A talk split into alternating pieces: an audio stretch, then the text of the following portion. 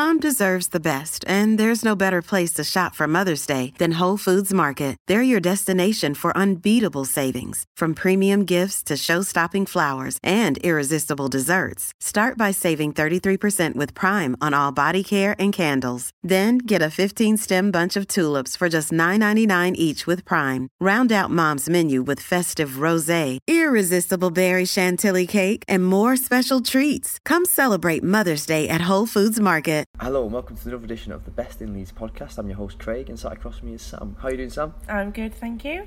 It's another big edition for you today. We've got Narcos, the Pablo Escobar well, story, I guess. Yeah, crime drama, Netflix smash hit, proper binge telling. Real life history. Yeah, I'm a bit mad. Um, yeah, so the event coming to Leeds, if you are a fan of Narcos, you love it, you'll definitely not want to miss this. yeah, so we've got that. We're going to chat with some of the guys who bring their tour to the O2 um, next week. And then also we have got Blossoms, who came to Leeds after releasing their latest album, Cool Like You. And also quite a nice few bits and pieces on the Leeds food scene at the moment. We've got Leeds Indie Food Preview. That's the big food festival taking place across the city. And also I chatted to the team behind the new Foundry restaurant. Damn, I guess where to start? There's a lot there. There is a lot. Should we go, should we go straight in with Narcos? yeah, let's get the big one out of the way, definitely. I mean, you don't get much bigger than Pablo Escobar either. You don't. Um, so, sort of ahead of the interview, which I know you've got, so do you want to explain a little bit about what the event is that's coming Yeah, basically. So two of the officers who were involved in bringing down the very well-known and infamous uh, drug baron Pablo Escobar, um, Javier Pena and Steve Murphy, they're coming to the um, Leeds O2 Academy on Friday, May 11th. They're going to. It's to be basically. There's a few of these things that have gone around now after like Narcos and uh, making the making a murderer. Yeah. There's been a lot of these events now on the back of it where the coppers involved. I don't know if they like being called coppers or not, but the, the, the officers involved and the people behind the story have been coming around doing tours. And um, yeah, the two guys who were involved in bringing Escobar down, they're coming to the Leeds O2, and it's basically going to be a little bit meat on the bones, I guess, to the people that might watch the TV series, and, and you know, like sort of split between faction, I guess. There's Yeah. be a bit more maybe fact to it than this, but yeah, um, obviously, a really interesting one. I mean, Sam, obviously, you've got some facts as well about it. I have. I decided to look because it's such an interesting case. I think that's why the hit the series on Netflix was so interesting because you it's one of those things where okay they take some creative license, but you do think how on earth is this real life? How did this actually happen? So in case you're not as clued up on your cocaine drug lords as you want to be, uh, we've got some fun facts about Pablo Escobar for you. Um, so Pablo Escobar, known as El Patron, um, in his heyday made four hundred and twenty million dollars a week from cocaine. That's not bad though, is it? No, it works out as roughly 22 billion a year, which meant he made the Forbes list of international billionaires for seven years in a row, between 87 and 93. So it just goes to show, even if your wealth has come from something absolutely despicable, Forbes will still be like, fair play, you're a billionaire. yeah, there's a few more people on that list as well. Yes, absolutely. So, um, by the end of the 1980s, he was supplying 80% of the world's coke, which meant that of Americans uh, doing the drug, uh, four out of five lines would have come from Pablo Escobar. um, he used to import 15 tons of the stuff into the US every day. Um, and then when you look at it, it's the money that's the mad thing. Um, so of his vast fortune, this 22 billion a year, every year, 10% of it was written off solely because it would get eaten by rats or it'd become water damaged or he'd simply lose it. He used to hide money in the walls of his cartel's homes because he couldn't launder it fast enough and so he had to write off a certain amount of his income every year just because, yeah, the rats ate it. That's ridiculous. Yeah, and imagine being rich enough that losing ten percent of that. You're like, well, Oh, we'll matter, factor it in. fine, yeah. Rat The- insurance. The rats have got some feed. yeah. Um, and another interesting thing that I thought was quite funny was that he expends two and a half thousand dollars on rubber bands every month. Obviously, clearly the- something you very much need.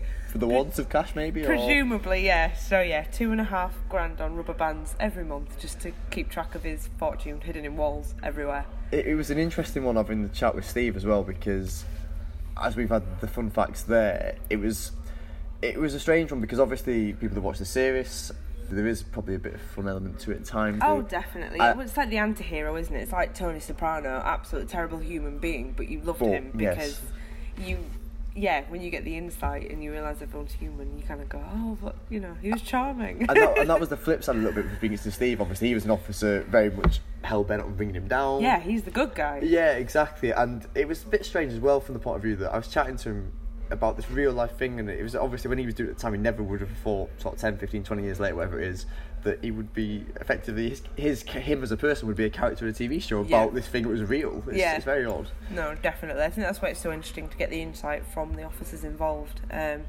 who literally were there, who fought this battle with the cartels. Because the thing is, as well, it's not, it's not as you know, Netflix can make it look glamorous, but people died, and some of his he mentions, you know, the flashbacks that from colleagues that died, as you'll hear in the interview in a minute.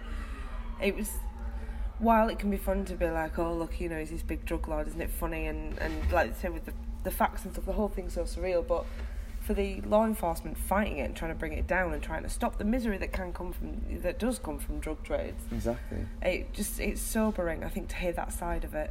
Yeah, it is, and I guess we should probably move to Steve now and see what he's got to say. But it's I, I rang him earlier this week in America, and he was he was such a nice guy, and he was so sort of welcoming, and he, he's open just to chatting about, it, I guess. And I, I think he's just a bit he's just a bit taken aback by he's now sort of famous, I guess. But Now anyway, he's a yeah. But anyway, listen to what he's got to say. I mean, it's it's really interesting. towards the end of our careers, we had a couple of producers contact us, uh, and we talked to them, but they had personal agendas that they wanted to develop in their story. And one of them was political, and I'm, not, I'm still not sure what the other one was, but that's not what we were interested in at all. We turned them down. And at that point, you know what, Javier and I said, nobody's really interested in this story. Let's just forget this, you know. And so we went on with our careers, and then in, in 2013 is when Eric Newman, who is the original creator of Narcos, that's when we got a phone call from him, and that's how it all came about. As you said, the, the rest is history to a degree. And like you say, we're at this stage now, and it, it must be quite a bizarre feeling. But you must, you must really enjoy the interest that the public seem to have in this story. we get to meet so many nice people. So we've been, you know, we've been to most continents in the world now. Not all, but most. Uh, we actually got to go to Australia and New Zealand last year, and we were in Sydney. We got to speak at the Sydney Opera House, and Oh, it was actually a sellout crowd. That is like, you know, for for a small town country boy like us, that's like a dream come true. Yeah, exactly. And, as I say, I, mean, I know I've mentioned it before, but I mean, something you would never ever expected, I guess. And looking back at that time now, I mean, do you sort of pinch yourself and sort of understand how big it was and how big it was at the time, and how big it became? I guess. Well, uh, in reality, you know, we knew it was a really big case back then. I mean, it was it was Pablo Escobar. He was the leading cocaine producer in the world. He he created a business model that the world had never seen when it came to drug trafficking. So we knew it was a big case. But honestly, when the case was over, when he was dead, you know, we had a lot of loose ends to tie up, uh, mostly administrative things. But uh, when that was all over, we moved on to the next case. Yes, indeed. So, you know, as, as this thing has, has gained popularity, that's why we never thought anybody'd be interested in this. It happened so long ago, you know, and, to us, yes, it was a big case, but it wasn't that big a deal. I mean, the danger was there, and and you know, I mean, we did get to take out a whole entire international cocaine organization, the biggest it's ever been. But and I think most police officers would tell you the exact same thing. You move on to the next case. You still got you still got a job to do. Yeah, exactly. And, and and Steve, how long were you actually on the Escobar case for? Um, well, in Colombia, I got I was there for three years. But this is one point I like to really make is that Javier was there for six years. Hmm. So he was already in country for three years before I ever got there. And then, if you've seen season three of Narcos, you see his character come back against the Cali cartel. That's absolutely true. He went back and did another two years in the late 1990s when they took out the Cali cartel. Wow. I guess people are wondering how close the TV show is to actually reality. I mean, you can tell us how how, how near was it? Well, I won't tell you exactly because if you come to our show, we will tell you. That's fair enough. try to tease everybody to come and see us. Um, but I will say that the we told them all the true stories. Um, we the chronology they got that exactly right in the series. You know that that is accurate. That's 100 percent accurate. But our contracts allow Netflix to employ what they call literary licensing. And basically, it says they can do whatever they want to do with the story. We we get no say so. So a lot of it is true. A lot of it is kind of true. But a lot of it is straight out of Hollywood as well. um, but Steve, as well. I mean, I guess like you say, the the Hollywood angle to it, I guess, but the reality for you as well. I mean, at the time, I mean, what was your your life like? What, what was your family life like? I mean, it must have been everywhere, I guess. Yeah, it, so I have two sons from a prior marriage. Excuse me, they stayed home in the United States with their mom. Mm. And Connie and I, who, you know, we're uh, coming up on our 34th anniversary here in a couple of weeks. In fact, I'll be in England when we have our 34th anniversary. She'll be in the United States, so woohoo! that night. Um, but uh, she is every bit as adventurous as I was. Mm. You know, we, we were a lot younger back then. Um, when we moved to Miami, you know, Miami in the 1980s as a DEA agent, she's a registered nurse. It was a pretty exciting time. And so we've been there for four years, and she came to me one day, and she's like, wow, you know, this has been exciting. So what's the next most exciting thing we're going to do? and I said, well, you know, we can always transfer to Colombia. Now, that one she had to think about for a while. I but, can uh, imagine. eventually, she came back, she's like, you still want to go to Colombia? I said, yep. She said, if we're going to do it, let's do it while we're young. So we applied, and, and lo and behold, we ended up in Colombia. The show and the tour, obviously, in the over in the UK. I mean, it's going to be one for fans of the show, and obviously, I think just people interested in this is obviously a massive case at the time. Give us a little flavour of what we can expect. Oh, that, see, so a lot of people bill us as a lecture, and man, when I think of lecture, I think of my college classes and being bored to death and you know, struggling to stay awake. So we we try not to call it a lecture, although I guess it is. But what we're going to do is we're going to take you inside the world of Pablo Escobar. We're going to tell you how bad he is, how bad the violence really is. Is the is the violence as bad as what you saw in Narcos? And here's a spoiler alert: it's a whole lot worse. Yes, that was Steve Murphy, the real life police officer detective who helped bring down Pablo Escobar. I mean, wow. Um, yeah, so Steve and his um, colleague Javier Pena, they will be coming to the Leeds O2 Academy on Friday, May 11th. Uh, the event kicks off at 7 pm. And if you want to get tickets, go over to the O2 Academy's website. Now, moving onwards from that, we're now going to go talk a bit about food, the food scene in Leeds. So, Leeds Indie Food's coming up. A big two week festival all about food and drink in the city. It's um, have you been before, Sam? It's, it's a big, big event. Yeah, well, the events are absolutely everywhere. So I think sometimes people go to events that they see advertised and don't realise it's part of the wider festival almost. Yeah. You know what I mean? That's how far it reaches. Um, but yeah, Leeds independent food scene is one of the things people love most about the city, and it's so nice that you get these unique experiences um, and collabs that come out of the, the festival as well. So yeah, it's an exciting event. And Simon Fogel, the director, he came in up, upstairs to come and speak to us about it. We're actually based in the same um, building, weirdly. Makes it handy, yeah. Makes it really handy for interviews, yeah. It's like, do I come to you? Do you come to us? But anyway, yeah. we, we eventually got over that one. And then Simon came up to speak to us and sort of talked us through what's planned for this year's event. And he, it was nice as well because he, he went through what's obviously coming up and it's a really exciting time. But he also talked about the food scene in Leeds, you were saying there a little bit, you know, the ups and downs of it a little bit. And it's quite an intriguing chat, really. So for me this year, I've taken the festival on myself. So we did a quick survey to uh, just via social media for a week, and I was like, what do actually people want um, fr- from from the Leeds Indie Food? And a lot of people weirdly said more street food, more fine dining events, which Mm. is in my head we had enough of those because there's only so much street food events you can go to. So literally, we listened to it, and we've got at the opening weekend we've got four different, very different street food events. So you've got you know Belgrave Feast, you've got School Diner, which is in Chapel Allerton, taking over the school. Um, you've got Eat North coming back, which is our event at North Brewing Co, and you've got Canal Mills. You've got a beer festival and a street food festival. So there's a lot. Like the opening weekend is a bit ridiculous in Mm. that in that sense. Um, you know, there's something for everyone in the you know different target markets. So beer crowd, family crowd, um, you know, student crowds, stuff like that. Um, there's a couple of good collaborations that we've managed to to get. So Prashad, which is the famous um, kind of Leeds Bradford border um, Indian food place that's doing a collaboration with Bundabust and Ox Club. So that's kind of three award-winning kitchens Mm. coming together for the first time ever. You know, there's like two Michelin recommended and the Michelin plate, so it's like really fine dining. There's only a couple of tickets left for that one, like at 8:30 sitting. So I'm quite excited about that. Managed to bring that together with the help of all them guys. And then a couple of events from last year, which I was like were my favourite events, and I was like, please, please, please come back and do an event. So it's called hashtag Find the Forest. So last year it was no one really knew what to expect, and it's literally you got to find the forest. So you're given like a postcode, Mm. and you you kind of go through the woods. It's a secret location, so you get emailed it the day before, and you kind of go into this forest, and you have this beautiful dining experience with with people and open fire cooking and stuff like that. Right, it's not far from the city centre to be honest, and it's like wow, I'm like in a forest eating amazing a- food with a, A real different people. experience, I guess. Yes.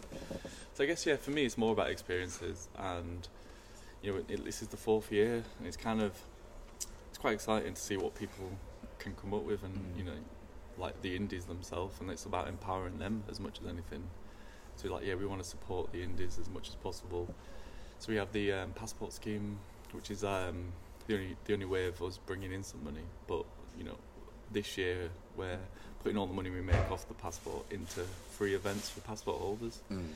So these are the events that we're going to announce just before the festival. So there's like learning skills. So there's like knife, you know how to chop stuff.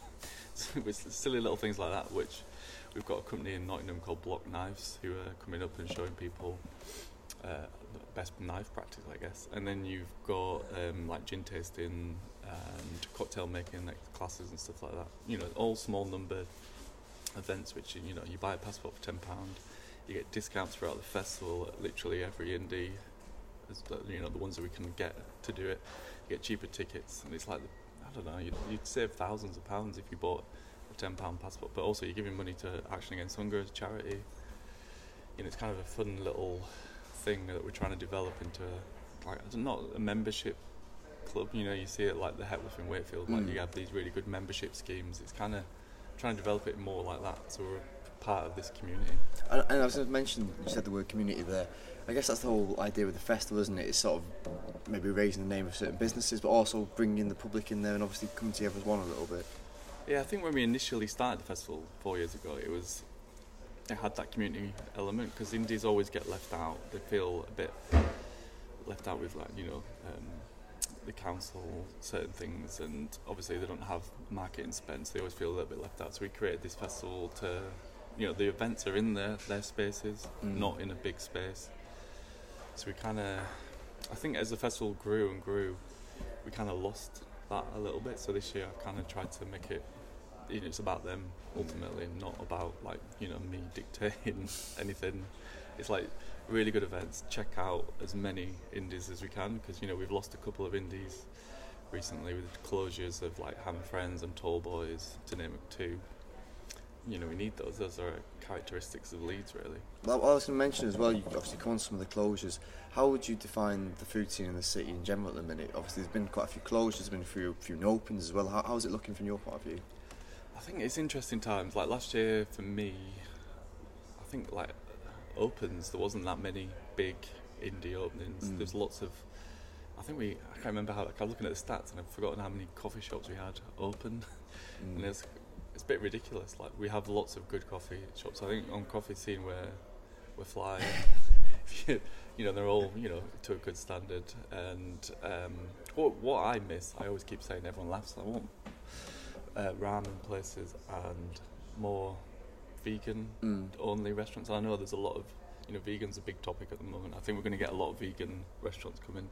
So when you go to like London, Berlin, wherever, you know, the, the cool spots, you, every street there's like a ramen place, Yeah. a vegan place, a burger place next to each other.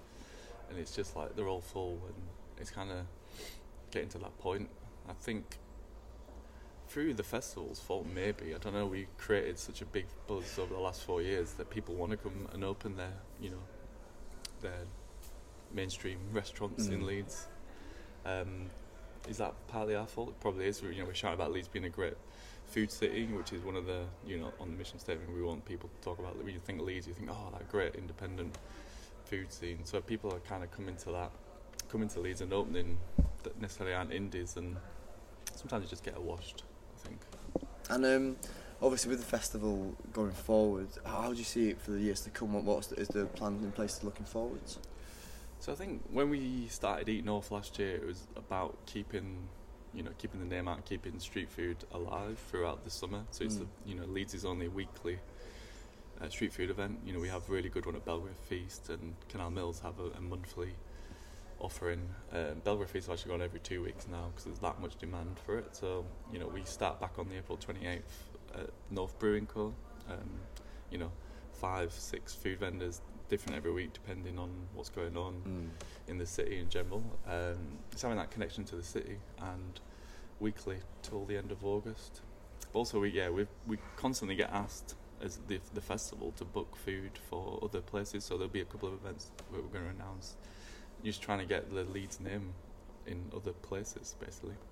And Sam, I'm always intrigued as well when I speak to people who organise events and festivals. Do you get a chance to enjoy it when it's on, or are you more just like running around? How, how, Yeah. how is it for you? I think everyone's like recently because I work on a couple of other festivals and they're like, oh, indie foods now. You just go and eat for two and a half weeks. And technically, I do have to eat some food, but um, I'd have to. A lot of customer queries that come in through Twitter, through email. Ven- venues, there's like over 100 venues. That's Mm. a lot of people to talk to. Yeah, make sure that their, you know, their staff uh, know that the passport discount is displayed, and you know, pe- you maximising that. So there's lots of lots of elements to the festival. Um, but yeah, I do go to. I don't have a day off. I have to go to a lot of events, and sometimes there's like, I think it's the 18th of May where there's like nine events that it's actually impossible for me to go to all of them. Yeah, just but, running around the city, dipping in for a minute or two. but we have, um, I have a, you know, I have a good team at Allied Press that are gonna, you know, help and be there, and there lots of volunteer uh, requests coming in to help um, at some of the bigger events. So and Sam, can you tell us obviously when the festival's running to and from, and also where you can get tickets? Yeah, so it's May the 10th um, to the 28th. I don't know why we start on a Thursday night, but it's, you know, there's four events and they're all sold out, so maybe it works. Uh, leedsindiefood.co.uk for all tickets, um, but I'd suggest getting quick because it will all sell out, which is a good thing. Fantastic, and good luck with the festival as well. Thank you very much. Yes, that was Simon Fogel giving us everything we need to know about Leeds indie food coming up this week. Um, Sam, what are you going to go to at the festival? What are you looking forward to? Well, the second he said Prashad, my ears sort of pricked up a bit. Um, for those of you that might not have been, because the thing is, Prashad, well, it's very, it's, it's very much on the Leeds Bradford border. It's not far from where my family live, Hmm. um, so I know it, and I've got friends that way that are just obsessed with it. And if you um, love Bundabust, obviously you've got that brilliant Indian street food, vegetarian as well. Prashad's like the fancy version. So if you don't, you know, if you're looking for something more of a sit-down Indian meal, um, then yeah, you should definitely try it. In terms of getting there, there's a bus straight from the city centre that'll take you out Prashad Way, um, but it comes highly recommended. So I think the collab with with Bundabust and what they're doing will definitely be interesting. Um, really like the sound of the event in the woods as well. Yeah. The find out by email the day before and follow a path. It's all very Hansel and Gretel. Hopefully you don't end up, you know, being eaten at the end. But um, And I think that's the thing, isn't it, as well, a little bit? It's not just, oh, this restaurant's serving this food or Yeah. whatever. You know, it's, it's, it's a little bit different. It's a little bit outside the box, isn't it, I guess? It's it's not just oh we're putting a set menu on and we'll give you a glass of prosecco. You Yeah. know what I mean? Anybody can do that. I think the the creativity that comes from it is fantastic.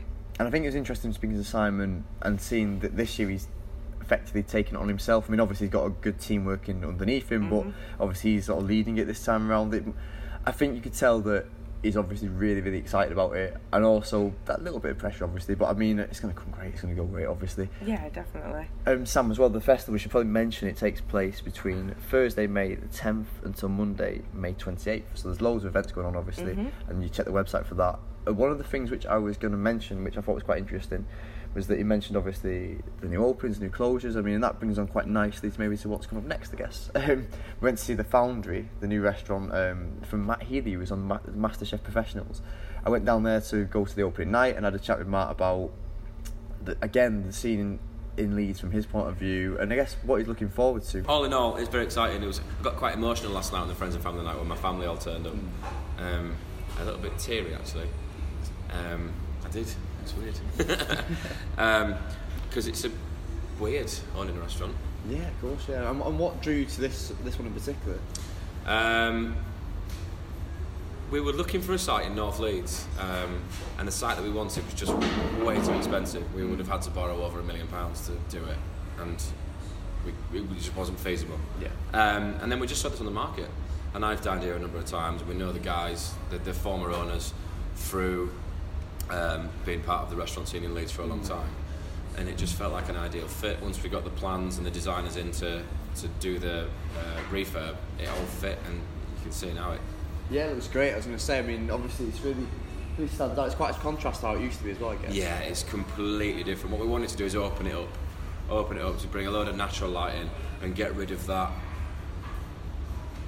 stuffy, with no disrespect to the former owners, but like that stuffy sort of old manny restaurant vibe. Do you know what I mean? Yeah, like, no, I do. Yeah. Like yeah. dated. yeah, really dated, really. Well, yeah, not not modern. It wasn't. It wasn't attracting a young clientele. I think our average customer was like fifty-five to sixty Yeah, years exactly. old.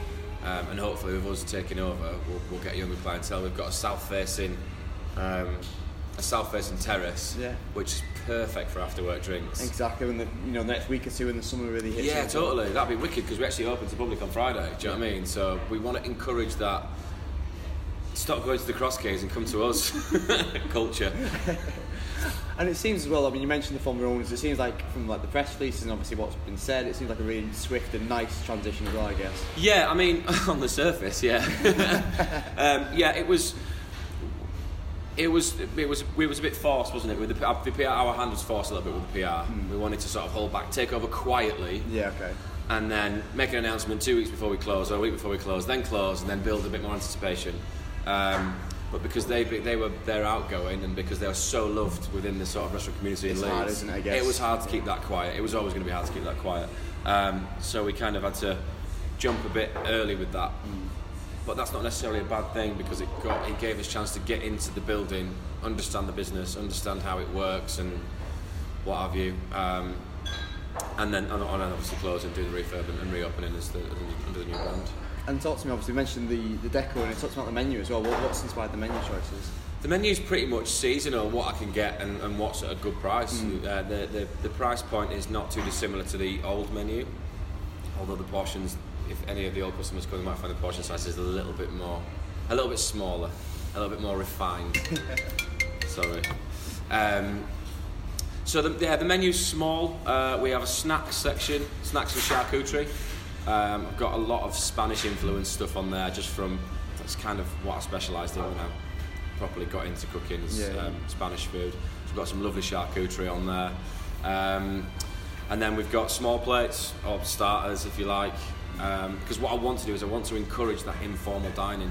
So if you do come down for a bottle of wine after work or whatever, you don't just you don't feel. I don't want you to feel like it's just a restaurant. Yeah, I want you to get feel a like- meal. You can maybe get some snacks. Maybe. yeah, or come for a drink, and then I actually ended up staying there for a couple of hours, and it was amazing. We had loads of food thrown at us. Do you know what I mean? Yeah, yeah. And that's that's where I want to go with the menu. Is the, there's the shark, snacks, charcuterie, smaller plates and bigger plates, Mm. and I want to encourage you know.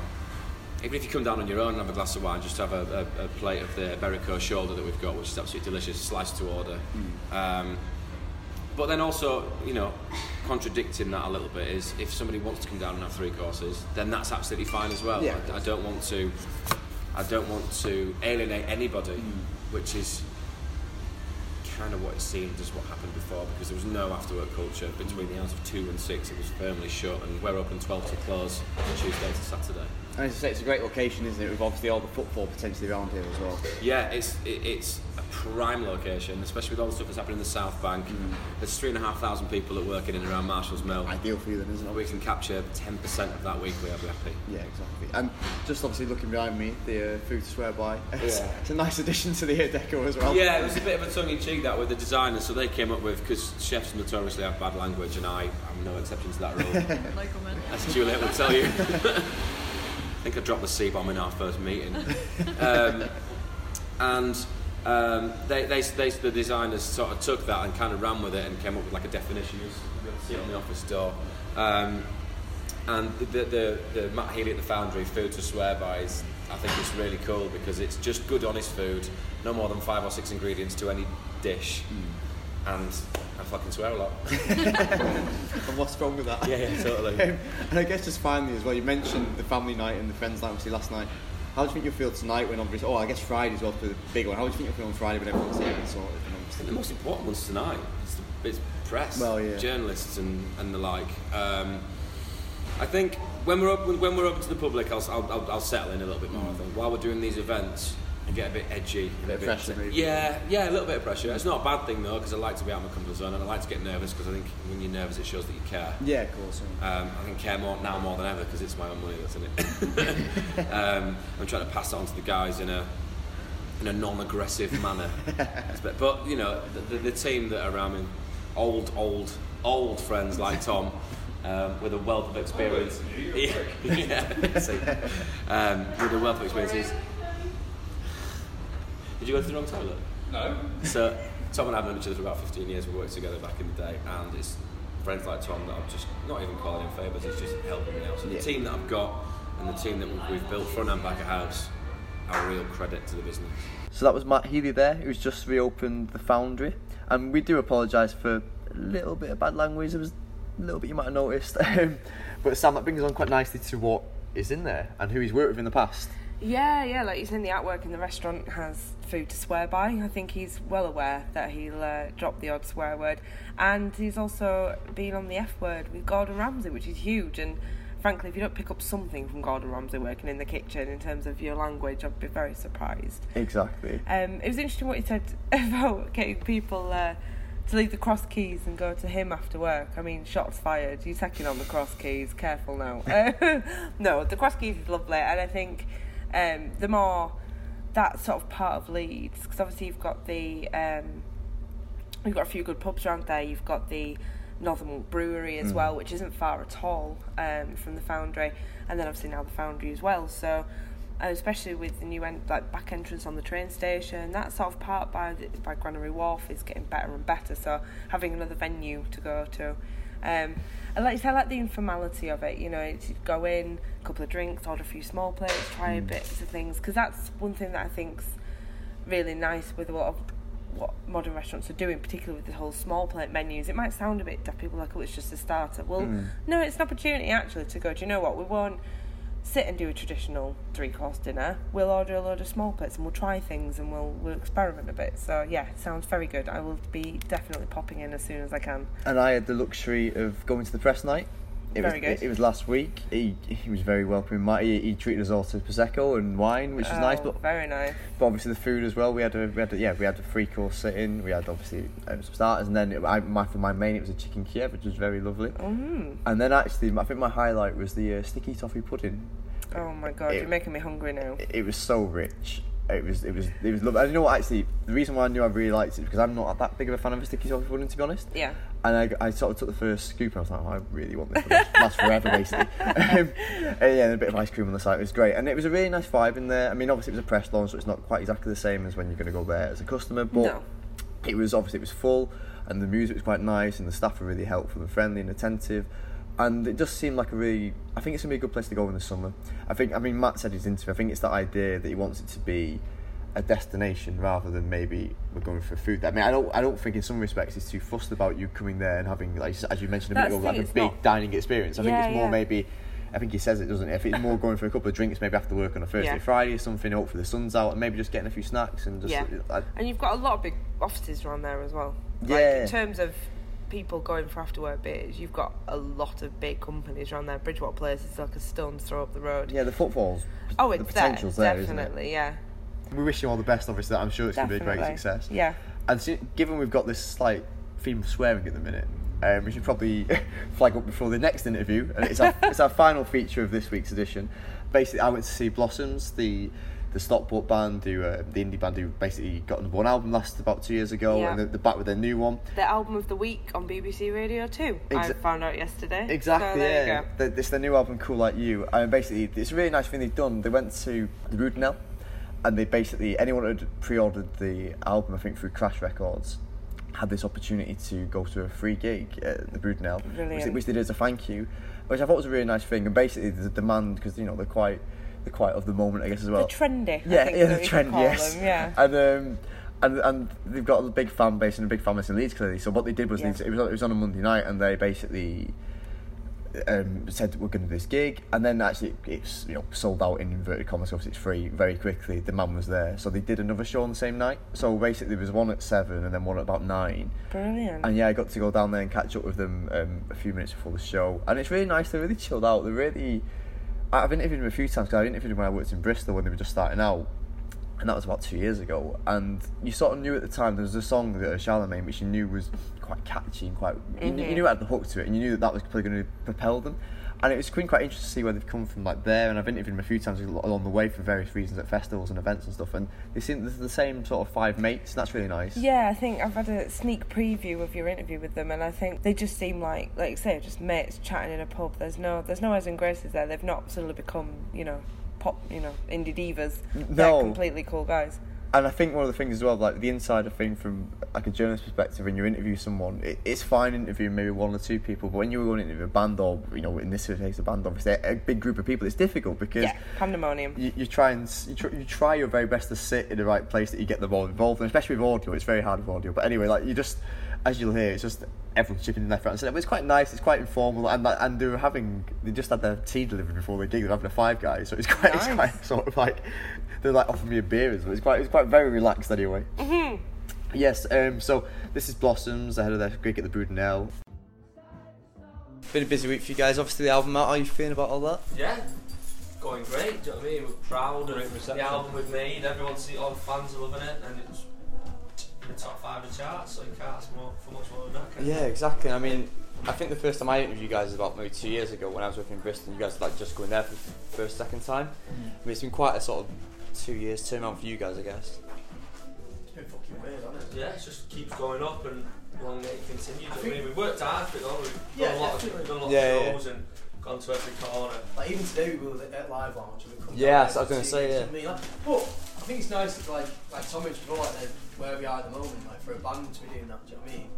It's pretty mad, do you know what I mean? When you look at all the other bands who are sort of going about and what they're doing, I think it's weird team to be like not to be going not to be not to be big not to be big headed, but like No, it's like because of the state of music and shit. It's, Yeah, like, yeah. it's hard in it for I bands. think these Catfish, days. Catfish are the only band I can think of that are on that sort of. Well, they're obviously bigger, but do you know what I mean? That sort of. They've done it, haven't they? trajectory, yeah. And around the globe as well.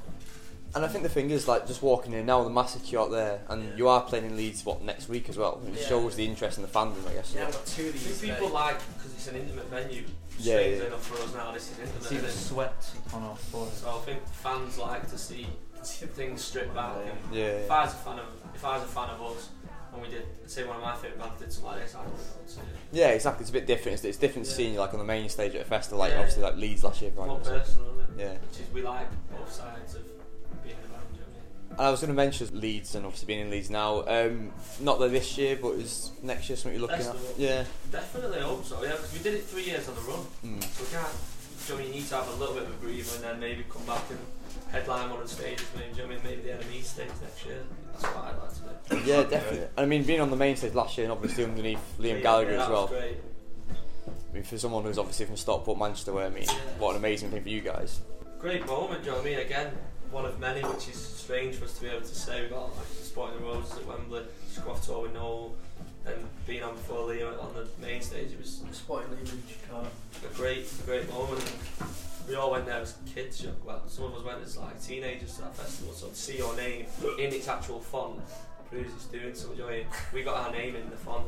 Yeah, exactly- exactly, I mean, yeah. Some fans don't get that. We got, we got the font. And we didn't That's edit an it, achievement in Cheryl did. itself, isn't it? And, and I guess as well, obviously being from Northwest Way, obviously City fans, some as well, like being with Noel and Liam and obviously Pep Guardiola, you met him as well. I mean, what was that like?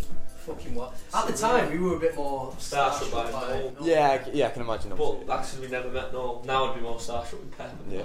Like, I'd like to one of the kids for ah, Like, come on, Noel, get Pep down. Yeah. What, what was he like? What was Pep like? Pep was just cool as fuck. They're one of the coolest people I've ever met. Just bru- like You said that as well, did you?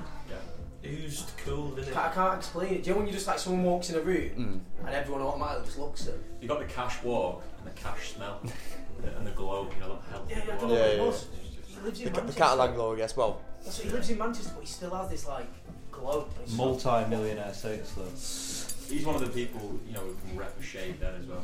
yeah, true, very. Jason Statham as well, he can rep Yeah. a shade then. He just, It's not easy to pull off. Yeah, he's just cool. He's he's very cool. And then obviously just Pep sat, Guardiola. Alright. then just sat next We don't do like, football, Myles and I. just sat next Sorry. to Finger. No. Do Sat next to football, Noel Gallagher as well. Johnny I mean, Brook. he, or who's already dead cool. Yeah. Like, just two cool people next to each other. It was fucking mad. And obviously, you mentioned here in an intimate venue, and then you are back here in what four or five days' time to do the O2, Mhm. and then you got the festival season. How are you feeling about that as well? It's amazing. Buzzing. Marvellous. Nice to be busy again. We had a lot of time off Mm. from like September till February this year, so this feels normal again now. You Mm. know, being fucking in there and everywhere. which is what we love. There's only so many photos I can have of my dog. you know.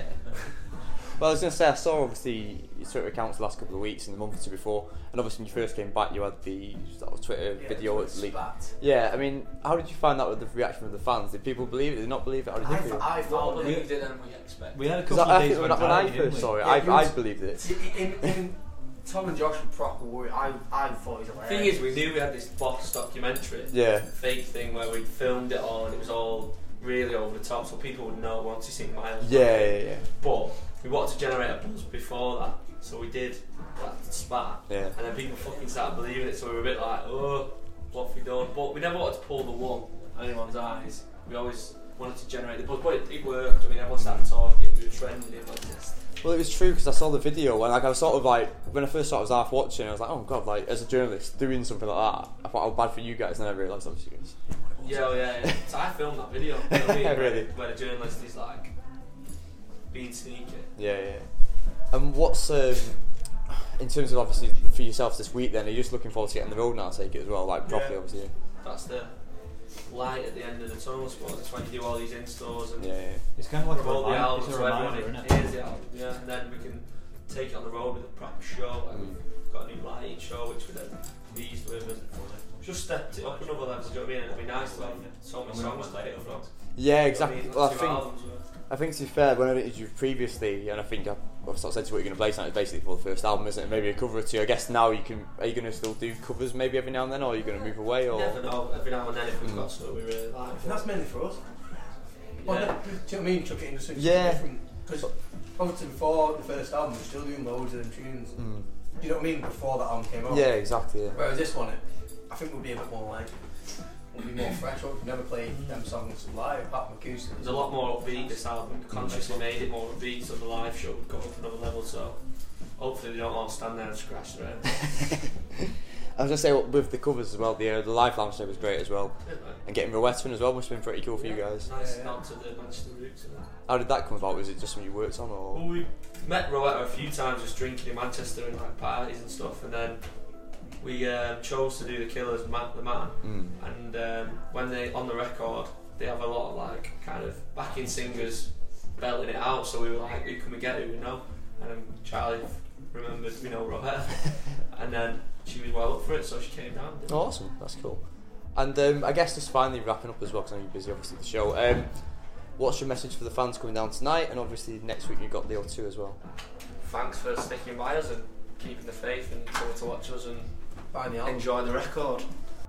Yes, so that was Blossoms who played the Brudenell uh, last week, and actually they followed that gig with a show at the O2 Academy because we'll have published by the time um, that's happened. But yes, they were at the O2 Academy. I think Sam, that's really interesting that they came to Leeds to do two free shows ahead of actually doing a show which was sold out anyway. So it wasn't like they needed to do it. Yeah, I really like the way they involve Crash as well, um, because anybody that lives in Leeds knows it's such a sort of bastion of the Mm. of the music scene here for ticket sales. I mean, God, I used to buy gig tickets from Crash, as, you know, when I was younger.